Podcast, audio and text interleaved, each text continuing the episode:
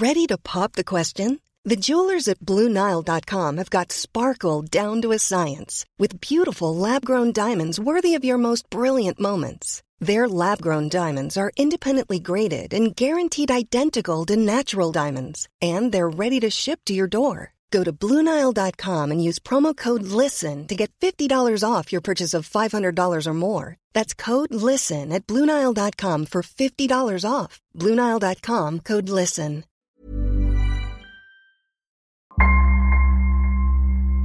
Bonjour, je suis Claudia Prolongeau et vous écoutez Crime Story, le podcast fait divers du Parisien.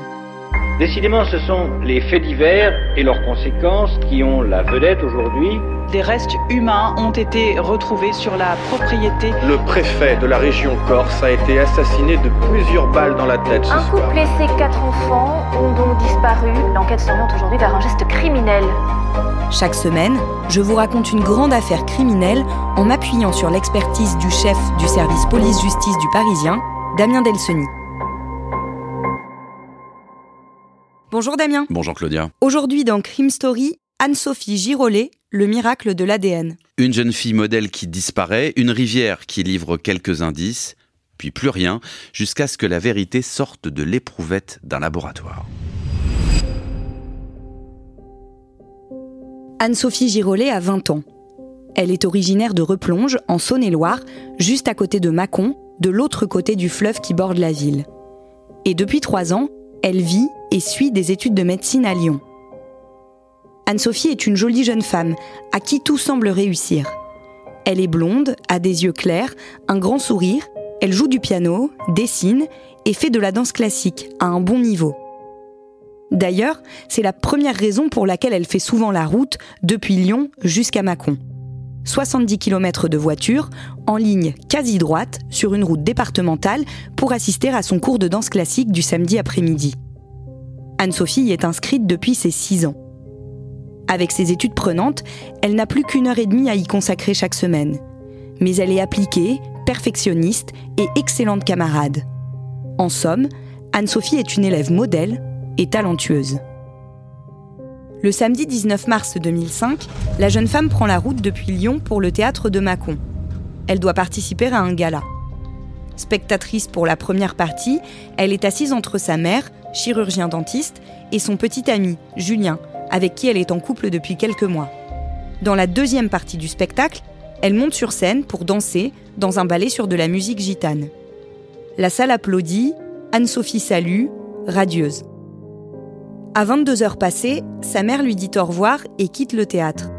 Julien part aussi, mais les deux amoureux doivent se retrouver quelques minutes plus tard chez ses parents à lui. Le temps qu'Anne-Sophie reste discuter un peu avec ses copines danseuses et récupère sa voiture, une Peugeot 405 grise. Après quoi, il lui restera à peine 3 km à parcourir pour rejoindre Julien dans la ville voisine de Charnay-les-Mâcon.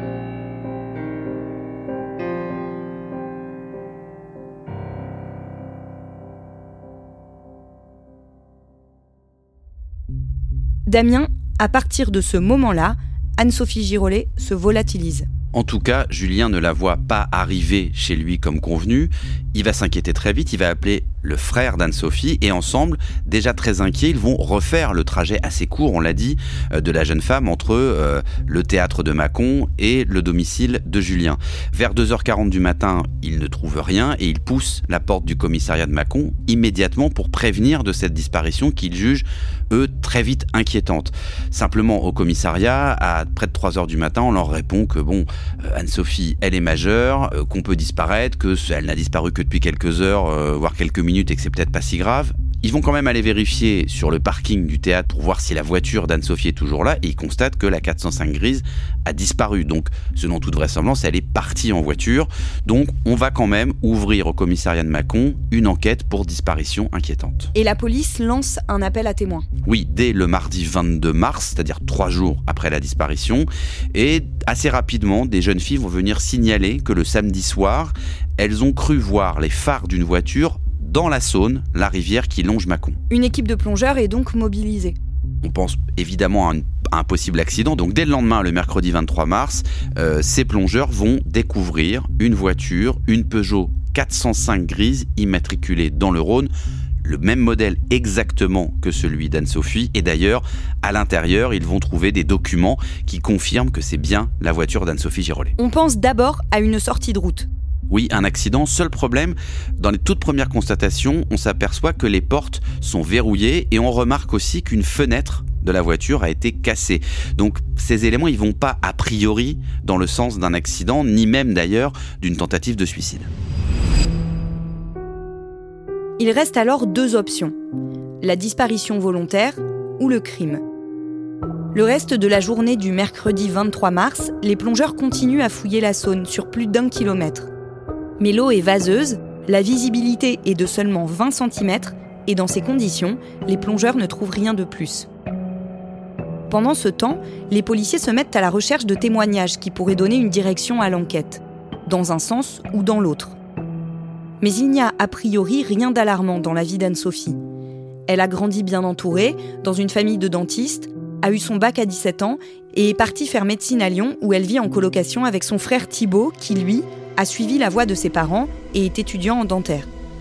Le vice-procureur de Mâcon la décrit comme une jeune femme parfaitement intégrée, qui a de bonnes relations. Il ajoute qu'à ce jour, rien ne permet de trouver un début d'explication. Le vendredi 1er avril 2005, Anne-Sophie Girolet a disparu depuis 12 jours et une douzaine de plongeurs sondent à nouveau la Saône sur un périmètre plus important. Ils ne trouvent rien. Le lendemain, vers 8h30 du matin, deux cyclistes contactent la police. Ils viennent de remarquer, flottant à la surface du fleuve, ce qui leur semble être un corps. La police arrive et confirme la macabre découverte. Le cadavre se situe à environ 500 mètres du lieu où la voiture d'Anne-Sophie Girolet a été repêchée dix jours plus tôt. L'autopsie pratiquée dans l'après-midi confirme qu'il s'agit bien du corps de la jeune étudiante en médecine. Le médecin légiste relève des traces de coups. Le lendemain, le vice-procureur annonce qu'Anne-Sophie Girolet a été victime d'une mort violente et que cela ne fait aucun doute. L'enquête sur la mort d'Anne-Sophie est requalifiée en assassinat. Damien, que dit l'autopsie de la mort de la jeune femme? Alors, le corps est assez abîmé parce qu'il a séjourné euh, plusieurs jours dans l'eau, mais le médecin légiste est formel. Il y a eu des coups, plusieurs, violents, portés au visage, portés également au cou.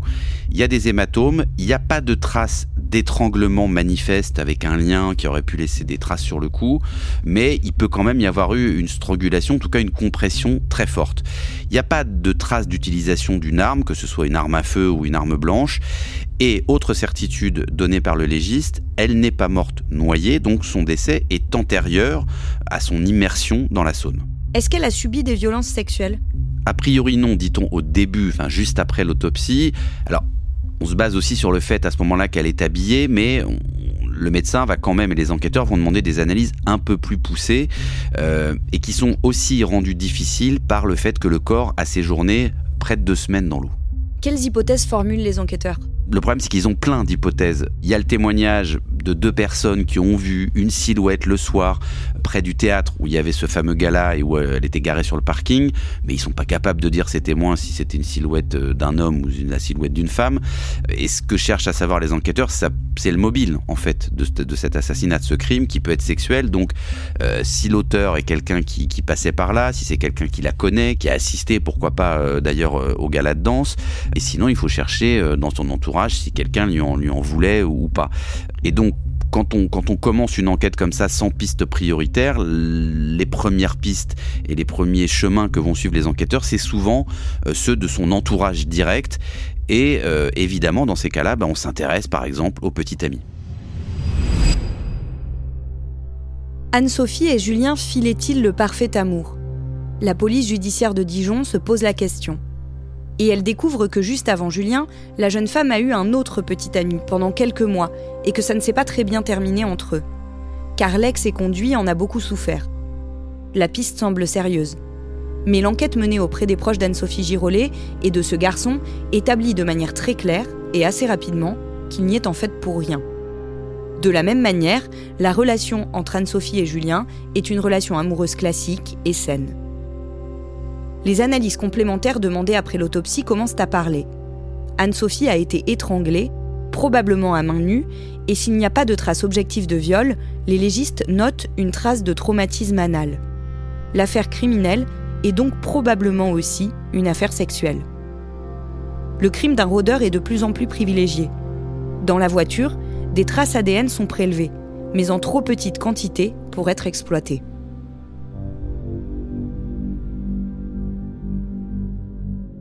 Damien, un laboratoire suisse parvient quand même à isoler un ADN masculin inconnu. Oui, et qui n'est pas celui du frère d'Anne-Sophie qui montait très souvent dans la voiture dans la Peugeot 405, donc il aurait pu y avoir, il y avait certainement son ADN dans cette voiture, mais là, le laboratoire dit non, c'est un ADN, c'est pas celui, en tout cas du frère, c'est pas non plus celui de son petit copain, et c'est pas celui des premiers suspects ou des premières pistes, mais c'est tout ce que ça dit. Un autre témoignage vient éclairer l'enquête. Oui, c'est celui d'un homme qui sortait d'une soirée. Alors, il n'était pas au gala de danse, lui, mais il avait une autre soirée pas très loin du théâtre. Et il est allé récupérer sa voiture sur le parking où était garée Anne-Sophie Girolet, au moment d'ailleurs où, euh, à peu près, où Anne-Sophie Girolet a dû sortir du théâtre. Et lui, il se souvient très bien avoir vu une Mercedes avec un homme accoudé au niveau de la place passager. Et il a vu aussi la voiture, la 405 grise d'Anne-Sophie, arriver à la, hauteur de cette Mercedes. Et lui, il dit, bah, à ce moment-là, elle a semblé regarder ce qui se passait dans la Mercedes. Elle a démarré en trombe. Et selon lui, la Mercedes en question l'a prise en chasse. Il se souvient même du bruit des pneus qui ont crissé. Et il arrive à dire que cette scène, elle se déroule à peu près euh, un tout petit peu avant minuit, mais il peut pas en dire plus et surtout il n'a pas vu euh, s'il y avait un conducteur, enfin il y en avait certainement dans la, dans la Mercedes, mais en tout cas euh, il n'a pas pu le voir. En revanche, son, sa déposition, son témoignage permet de faire un portrait robot du passager. Ce témoignage est très précis et pourtant, pendant des années, on ne trouve rien de plus. Alors, les enquêteurs, ils vont passer beaucoup de temps, parce que ce témoignage, il est, il est à la fois précis, il est à la fois prometteur, mais il est encore un peu vague. Donc qu'est-ce qui va se passer? On va contrôler plus de 600 Mercedes qui semblent du même modèle ou du même type ou à peu près de la même teinte euh, qui sont répartis euh, sur la région et au-delà pour faire des vérifications sur les propriétaires de ces voitures et d'étudier éventuellement leur profil, s'ils ont un casier, s'ils peuvent être suspects. Euh, il y a aussi une centaine d'auditions qui vont être menées d'abord évidemment parmi les proches d'Anne-Sophie mais aussi dans un cercle un peu plus éloigné. Mais tout ça ne donne aucun résultat. Idem pour une autre piste qui a mené les enquêteurs jusqu'à euh, trois jeunes, trois copains qui vivaient dans une cité assez proche du lieu de la disparition d'Anne-Sophie.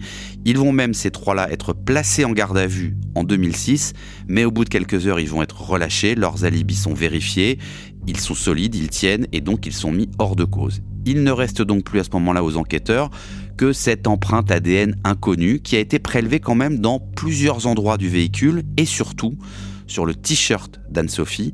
Pour l'instant, cette empreinte elle est muette, mais sept ans plus tard, elle va enfin parler.